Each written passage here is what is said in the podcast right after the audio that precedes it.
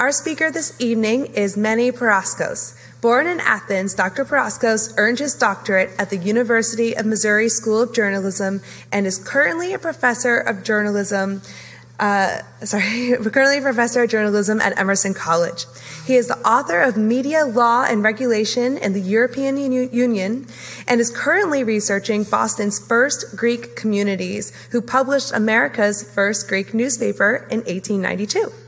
Doctor Paraskos nominated the City of Boston for the Historic Sites in Journalism Award, presented by the Society of Professional Journalists, which honored the city with a plaque designating Boston as the birthplace of American journalism in twenty fifteen, the three hundred twenty-fifth anniversary of the publication of the first American newspaper. This evening, Doctor Paraskos will trace the history of significant Boston journalism firsts, some of which are represented in our own special collections. Please join me in giving a warm welcome to Doctor Manny Paraskos. Thank you.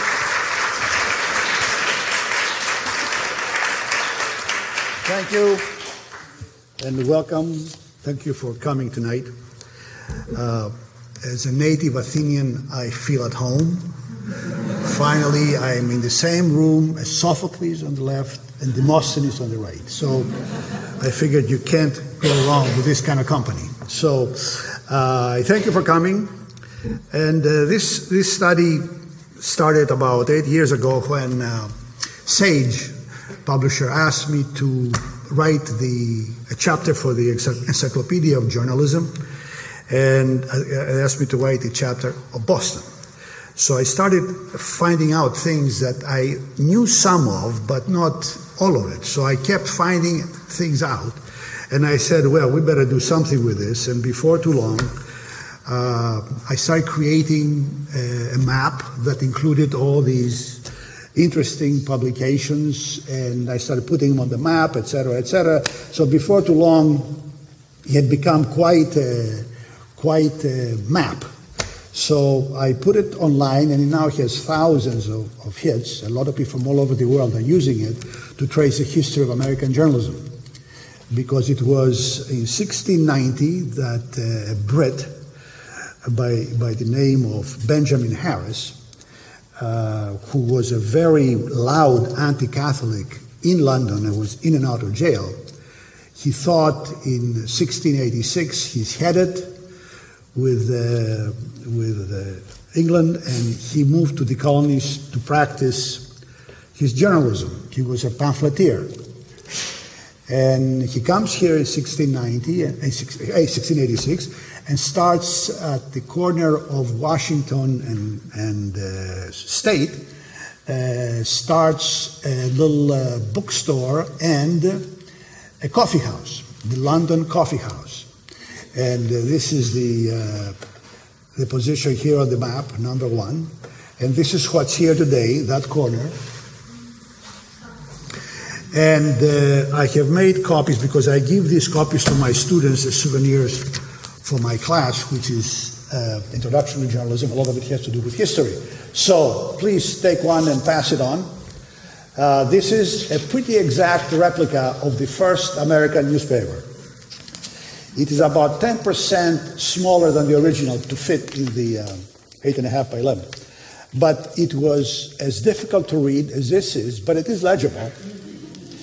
And uh, it was quite uh, a publication.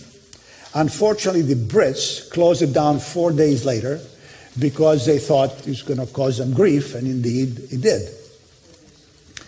So in uh, the, uh, the whole business of journalism in America started with this little pamphlet, a newspaper. Please note that it has, and I asked my students to guess, why is the fourth page blank? It wasn't because I didn't have enough type. It wasn't because I didn't have enough news. It was because he wanted people to, pa- to write their own news and pass it to the neighbors next door.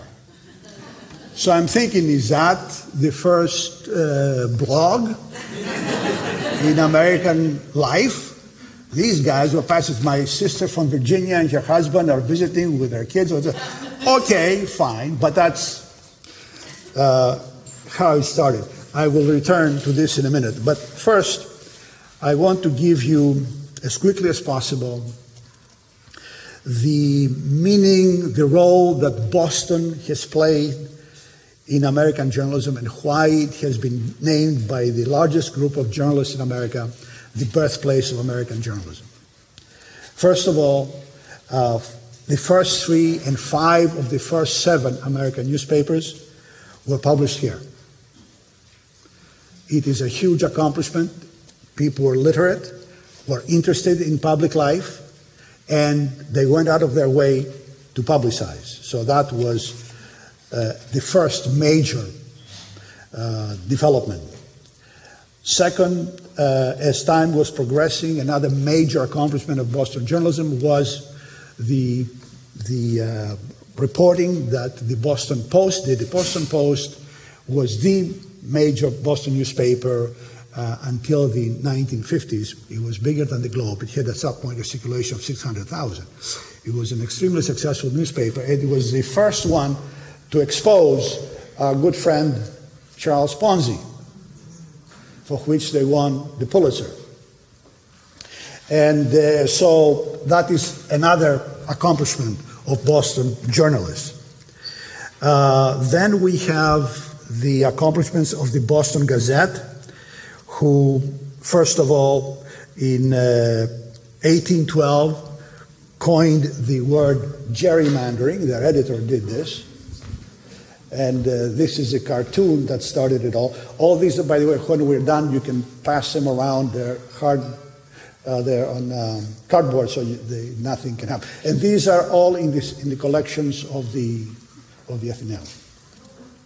So uh, gerrymandering. That was because of it was named because the governor who rearranged the uh, the voting districts.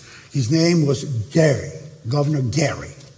So we should be pronouncing this gerrymandering, but it's now too late. Everybody calls it gerrymandering. So Governor Gerry and his friends in the Senate divided this. When the editor saw the map, said, well, this looks like a salamander. In fact, it looks like a gerrymander. So that's how we arrived at this. And uh, then we have the Globe that printed the first Uh, all uh, full-page ad, and the first uh, article that was distributed via telephone in eighteen seventy-seven. That was by um, Alexander Graham Bell, who called a reporter of the Globe to report on his experiments. Uh, the Liberator, of course, a, a hugely important abolitionist newspaper, was published in this town.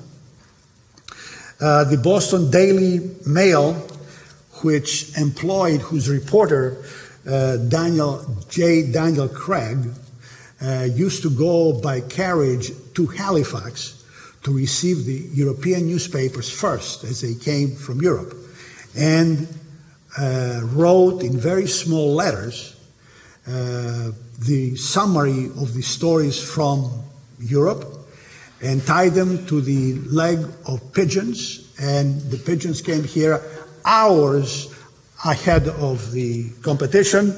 So yes, that was the um, Boston Daily Mail. And uh, yes, that was uh, in eighteen forty-seven. Of course, he was copied by Julius Paul Reuter of Reuters News Agency two years later, when he connected via pigeons the Aachen Brussels uh, group of the banks who did not have information because there was no wire service between Brussels and Aachen. So he got stock quotes, not news, stock quotes from Aachen to Brussels and vice versa via pigeons. And then he became, of course, notorious. The bird, the dove became the uh, the, the the symbol of the of the wire service, et cetera, et cetera. So that was what happened after the Boston Daily Mail. Uh, then I, the, the journalists of Boston were very active and very loud, and uh, out of the fourteen uh, people who were journalists who were sued and indicted in the seventeen ninety-eight Sedition Act. Five of them were from Boston. That's the largest group on any one single city in America. And then uh, I need to point out that women journalists in Boston played a huge role in the life of journalism. For example, the uh, Woman's Journal was the first nationally circulated newspaper, an internationally circulated newspaper, uh, written by and uh, addressing women's issues. And uh, in, in fact, uh, that was between eighteen seventy and nineteen thirty-one, Women's Journal. One of its editors was uh, Julia Ward Howe. And how do we know Julia? Do we? The what? The what? The Battle Hymn of the Republic. So Julia Ward Howe, totally unsuspecting time. There it is. Then we have the um, the best, the first uh, woman editor was in Boston. The first woman magazine editor, the, the first uh, woman uh, editor of a major daily in America was Cornelia uh, Wells Walter of the, of the Boston Evening Transcript, whose building is still here on Washington Street. May, Mary Baker Eddy was the first American publisher of a woman. Um, the uh, Maria Stewart, the first African-American woman reporter of a newspaper. She worked for The Liberator, and um, the uh, and Josephine Saint Pierre Ruffin was the editor of Woman's Era. She's the first African-American magazine editor. Her house and her shop were on Charles Street. It's still marked with, with her name.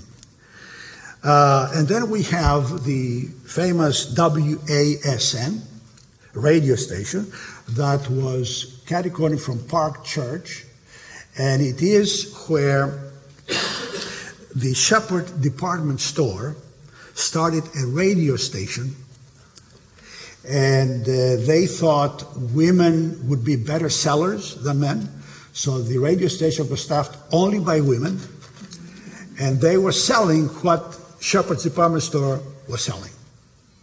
So that was in uh, in uh, nineteen twenty-two or something like that, uh, and then uh, that was W A S N. Uh, and the most recent discovery that I have made, again, that contributes to this idea that this city is legendary when it comes to journalism. I discovered two years ago that the um, Pledge of Allegiance, which we all know, was composed by a Boston journalist. Uh, that was in eighteen ninety-two by Francis Bellamy, one of the editors of the Youth's Companion, which is Columbus Avenue. The building is still there. And he was asked to write, because he was good with words, he was asked to write uh, something inspiring uh, to celebrate the four hundredth anniversary of Columbus' discovery of America. So he comes up with these sentences that we still recite today. He even had, Francis Bellamy, he even had a salute, which unfortunately was like this. That did not go over well. So soon they changed it to uh, put your hand over your heart, et cetera, et cetera. But there are pictures of, of uh, elementary school children saluting the flag. Like that, yes, yes. So, and uh, we also have a, uh, this city is very ethnic, and we have the first foreign language uh, newspaper in America was the Courier de Boston, and uh, which was seventeen eighty-nine right here in our fair city. We also had the first Methodist Episcopal newspaper in Boston, Zion's Herald, eighteen twenty-three. The first Roman Catholic newspaper, The Pilot, still going strong, eighteen twenty-nine. The first Greek-American newspaper, uh, New World. And the first English-language Jewish newspaper, The Jewish Advocate, which is still going strong. This is a summary of what Boston has meant in the life of American journalism. So for me, it was irresistible. I had to do something. So I slowly started putting the stuff together. We had this interactive map, which is online. You can all find and play with it. Uh, with, it, with every uh, uh, square here, there is a picture of, of the newspaper in question, and then a picture of what's there today, and what are some of the major accomplishments of the paper. So every, every one of these squares has that. So, uh, as I said, the whole thing started with our good friend Ben Harris, the London pamphleteer who came here and uh, started uh, the Public Occurrences. And if you notice, I gave you public is spelled with a C K. Uh, Ben was, the more I read about him, the more respect I have for him, although he was, when he was in London, yes, he took chances that were unwise, but he had, when he put on paper his creed about what he believed in as a publisher, that is astonishing. We're talking sixteen ninety, and he promised that we will print only news that we can verify. What? Yes. He did not speak of fake news or whatever. And we will only rely on people who we know to be trustworthy. We'll try to end the lying that is part of our public discourse, he said. We'll never print anything except what we believe to be the truth. This is sixteen ninety, he's making promises like that, okay? If we make a mistake, we'll correct it in the next issue. These are principles by which we go today. We'll print monthly, once a month, unless there's a plethora of news, then we'll come out more frequently. And we promise not to ignore, I'm not sure what that meant, but to not to ignore memorable occurrences of divine prominence. Okay, that was what he believed in. And here is an astonishing part. This is all, by the way, here. You have all that here. Please note that the first news item, the, the first three, four paragraphs in italics are the creed I just read. Then the news started. At the time, there were no headlines. They're separated by some white space. The first news item is, and what are the odds of this? That the Christianized Indians in some parts of Plymouth have recently appointed a day of Thanksgiving. What are the odds that the first news story on the first page of the first American newspaper would be about Thanksgiving? Mind-boggling.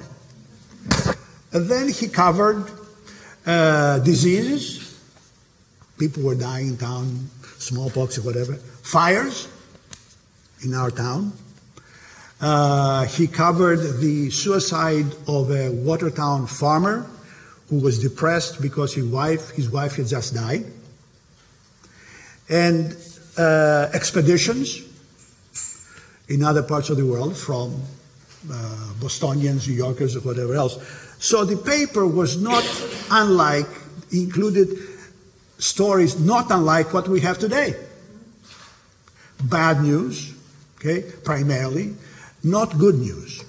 And what got him in trouble was with the Brits, that eventually, as I said, closed him down four, late, four days later, was that uh, he said that the King of France is in trouble because he The rumor is that he has been sleeping with his son's wife.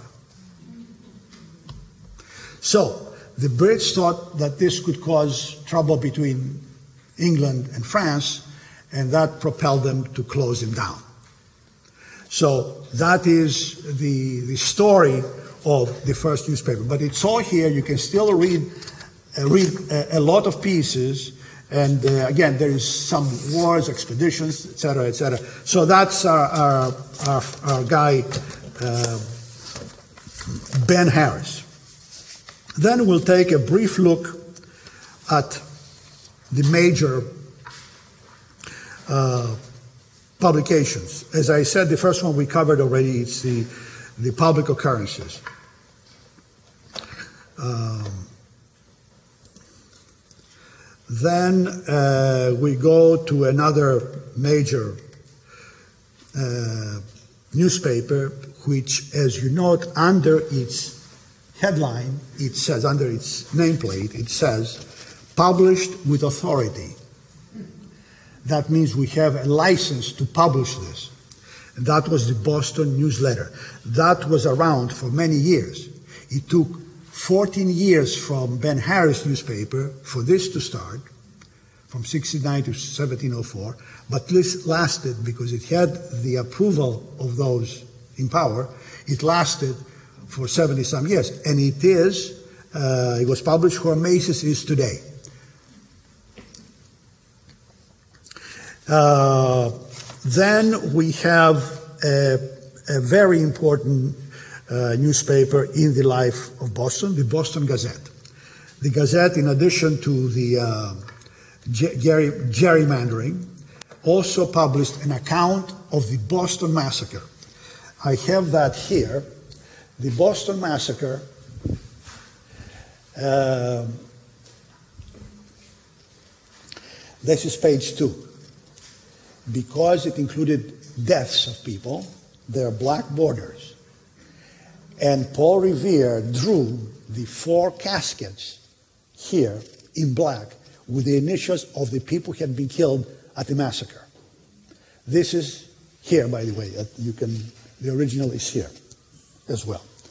So it starts by saying, many people have asked us, again, no headlines, okay? Many people have asked us what happened. So we'll try our best to give you uh, what we know to be the truth. So these guys were walking around, and these Brits were there. Somebody touched or said something to the British guy. He took on his gun and started shooting, and said, all that is expressed here in these. It starts here, and here are the names. I have some red dots. The names of the people who were killed, and then we go to the to the casket. So that is the Boston Gazette, a hugely important newspaper in the life of America and the life of journalism. Um, Then the New England Courant, who, which was a newspaper published by the Franklin brothers. The uh, Courant was published where the new uh, tea station is at City Hall. That's where it is. Uh, and I'll find it here. Yeah, there it is. Okay? So, uh, James Franklin, who was the original publisher, was drunk half the time, uh, but Ben was working for him, and uh, he used to put the paper out when his brother was in jail. The, uh, the wisdom of Ben was in that he liked to write, and he, before too long, Uh, started writing a column entitled, uh, it's an epistle, he says, and it is uh, uh, written by a middle-aged widower, widowed, widow in, in Boston, named Silence Duguid. So sixteen-year-old Ben Franklin is impersonating a middle-aged widow in Boston and complains about Boston drunks, complains about the elite of Harvard students whose parents are paying a lot of money to send their kids to this elite place without taking into consideration if these kids have the brains to go. And he called them, what did he call them at some point? Yeah, he called them um, dunces and blockheads. She never bothered, the parents never bothered to check their kids, and they sent them there because uh, they call them uh, the famous place, to this famous place, and, uh, okay, the Temple of Learning. And he made fun of that. He also um, said that women should be educated, and he could not figure out why They were not allowed to. Just what are what is society afraid of? Um, he complained about the hoop petticoats uh, women were wearing at the time. He said they looked like uh, engines of war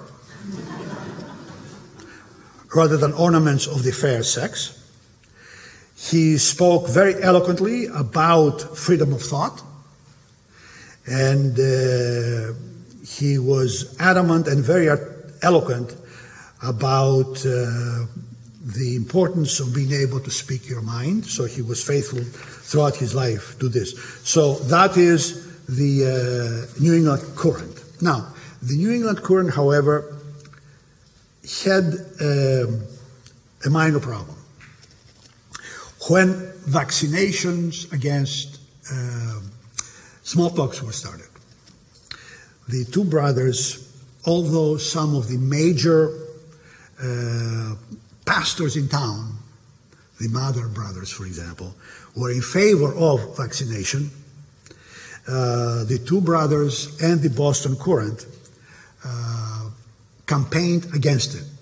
So I'm sorry to tell you that the first journalistic campaign in America was not for a progressive cause, but it was against vaccinations.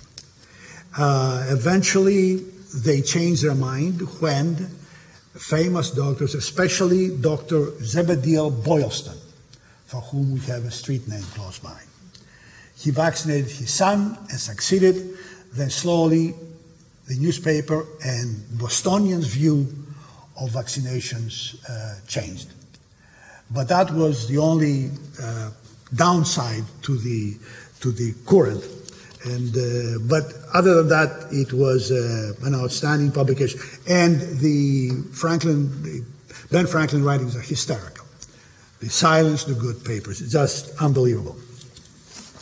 Uh, then we have uh, an interesting publication that is very well known all over America, and that is the uh, the Massachusetts Spy.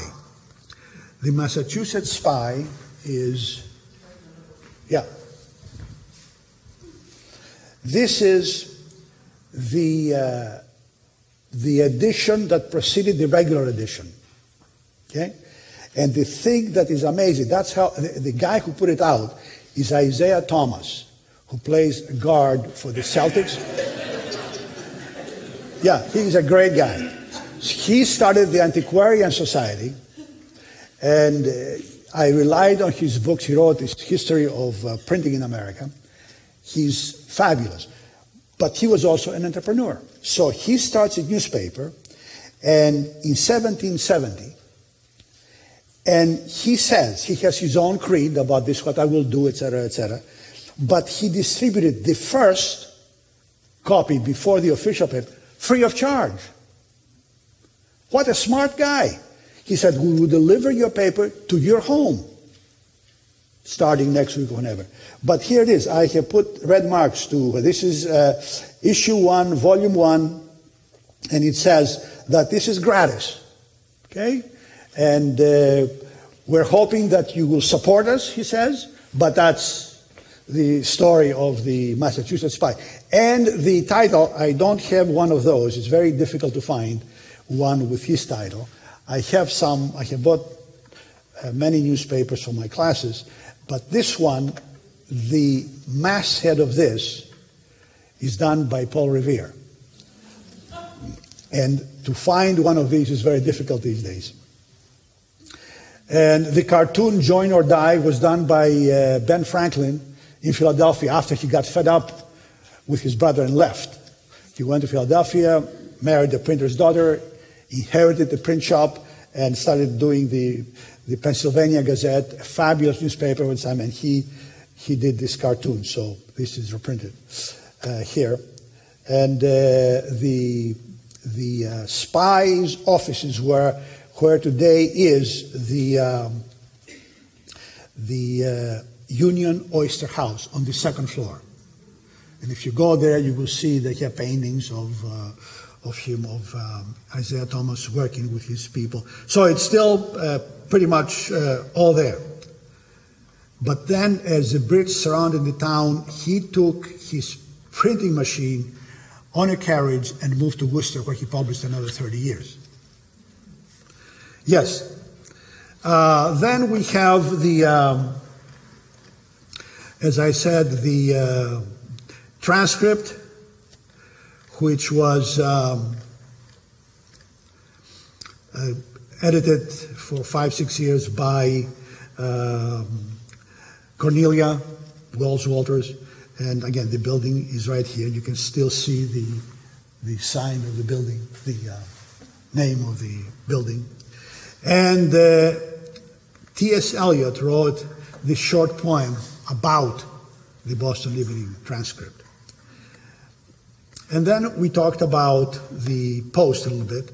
Uh, the Post became very successful when Grozier, Edwin Grozier and his son came here from New York. They were working for Pulitzer. And uh, he was a very uh, entrepreneurial guy, Edwin was. So he, in a, to create, don't forget that, that Pulitzer was in all sorts of gimmicks to create readership, et cetera, et cetera. So he created the famous, the tradition, the legend now, of the Boston Post cane, walking cane, which was given to every city in the Commonwealth and of certain size. I forget uh, what it was, but uh, and it's still around today. The cane was to, gi- to be given by city council to the oldest person in the city and was to be passed on to the next after this person died, et cetera, et cetera. So there are still cities today in, in Massachusetts that have their Boston canes, Boston Post canes, and are being passed around. The one in Watertown had been lost and was found by some tourists from Watertown in London. They came back, they raised money, they bought it, and now they gave it back to the city where it is today. So yes, there's a strong tradition of the Boston Post canes.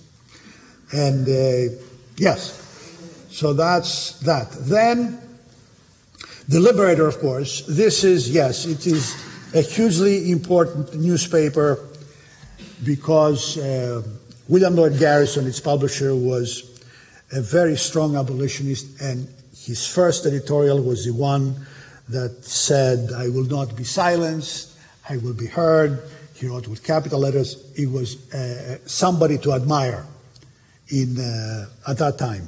He was almost lynched a time or two, but uh, he survived and he is a legend. Um, here is a post. Uh, the Woman's Journal. The Woman's Journal is was published next to Park's uh, church. So this is where it is. This is a copy of the paper. And this is the place where it was published. And uh, well, I guess I said one of its editors was um, Julia Ward Howe. Uh, the Boston Herald, which was uh, on Washington. And behind it, or actually next to it, was, I don't know if you recall, when you walk there, there is something called Pie Alley, P I. Sometimes spelled P I E. The pie refers to a type, the metal type, that is jumbled up and cannot be used again. So the printers from the Herald used to throw it in the alley. So it became Pie Alley. And uh, this is where also the newspaper boys of the Boston Herald were gathered every night, early in the morning to get the papers. And the restaurants of the area used to give them the leftovers of pies of the night before. So it became P I E. Nevertheless, it's still there. Uh, now, uh, the uh, in the alley was a restaurant owned by the first uh, Boston, uh, Lau, um, not Lau, what do you call the people who give the news with um, Town Crier. Town Crier. And the name of the restaurant was called uh, Bell in Hand. Bell in Hand is still alive, but is now across from the Union Oyster House. And I recently found out, that's why it's, it's amazing to be here, that for in the nineteen nineteen, nineteen twenty, twenty-one, it had been bought by your good friend of mine, one Carlo Ponzi. And he was uh, taking customers through there and taking them to his office, which was on School Street, parallel to the alley. So anyway, uh, uh, eventually, yes, I don't know who bought it from him, but uh, it was quite uh, quite a story. That Bell in Hand is still around. They say the oldest tavern. A lot of lawyers and writers from the era uh, used to go there. Uh, The, uh, let's see, the Boston, yeah, these are some other papers. That here is the uh, the uh, All Shopping Network, which is, this is the All Women's Radio Station. This building is still here, is across from the T-Stop, which is still there, the T-Stop, the Park Street T-Stop, across Tremont is this building. It's still there, and you can see it. That's it, on the right. And this is where the uh, the women did their selling. Yes. And of course, the Atlantic Monthly uh, is a major institution. Um, the uh, the corner bookstore was also where the Atlantic was at some point edited. Uh, Here are some of the ethnic newspapers. Uh, that is the, uh, this is the Methodist Episcopal newspaper. I think we passed the, uh, the um, what's the other one that we saw already here? Yeah, the Advocate. Uh, yes, we passed that. So, uh, and that is uh, some of the major names. Uh, Of the uh, and the uh, this is the first daily, but it's not the one that had the pigeons. That came later. Uh, and uh, the Boston Daily Mail. That's the one that had the uh, the, the pigeons. Uh, which one? Was that in the paper?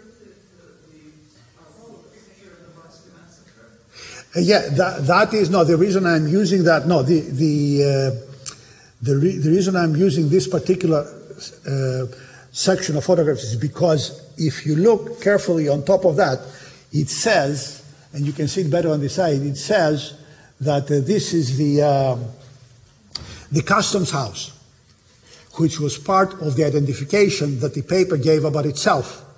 So that's where it was.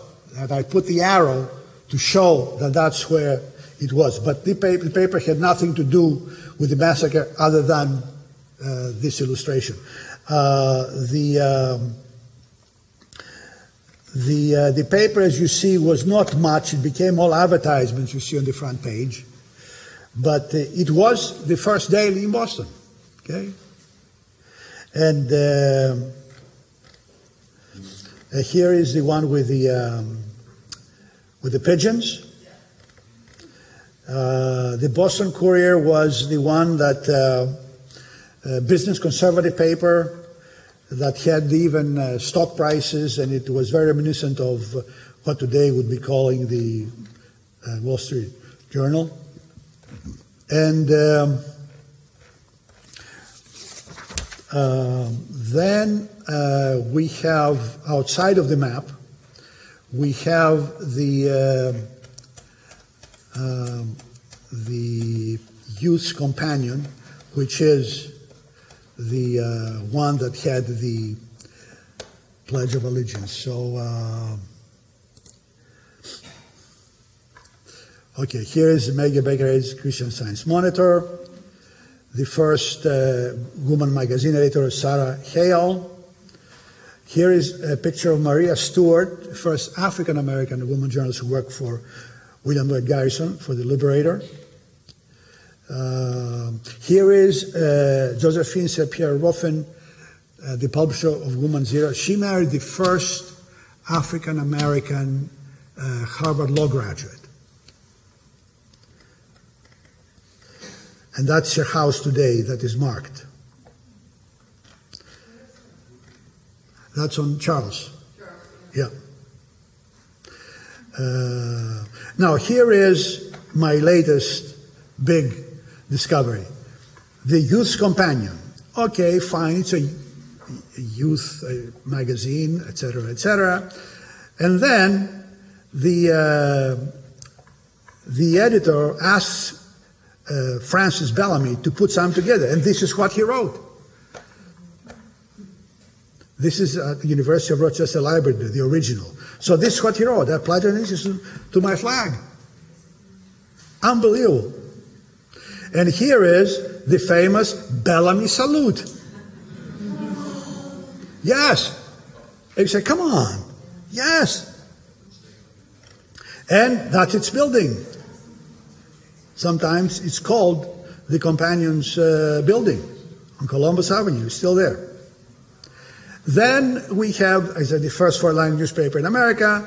That is, we have copies of that here, uh, Courier de Boston, and uh, the only bilingual uh, paragraph was this one here.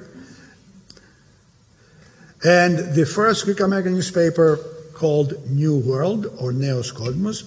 The bad news is I have not been able to find it. So I have been talking to old Greeks of the area to see if there is anything in an attic. I have checked libraries everywhere, including the Patriarchate in Constantinople, to see if there is anything there. But I have, but several historians describe it. And I have found a lot about its publisher, but a copy of the paper I haven't been able to find. So that is basically the, um, the Pilot, the Jewish Advocate. Yes, and... Um, All right. Thank you for coming. Thank you.